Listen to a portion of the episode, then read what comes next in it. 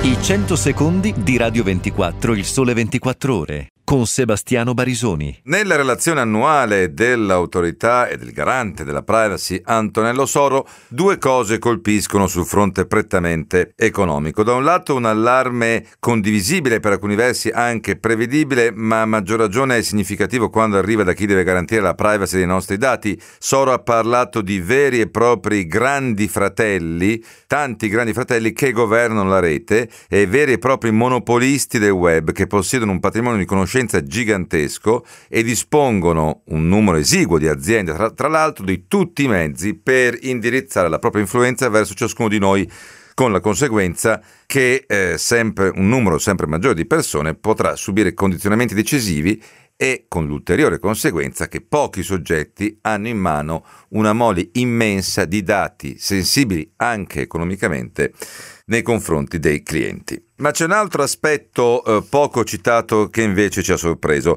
Nel 2016 ha ricordato il garante della privacy, gli attacchi informatici hanno causato danni alle imprese italiane pari a 9 miliardi di euro.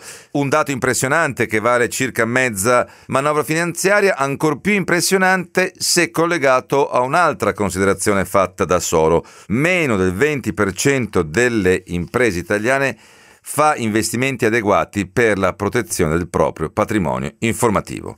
Certo, questo non vuol dire giustificare gli attacchi informatici, ma una sensibilizzazione maggiore sulla necessità di fare investimenti prima che sia troppo tardi andrebbe fatta e un po' di autocritica, forse anche quell'80% di imprese che ne fanno poca o pochissima dovrebbero farsela. Seguici dal lunedì al venerdì su Radio 24 e RDS e in video su radio24.it e rds.it.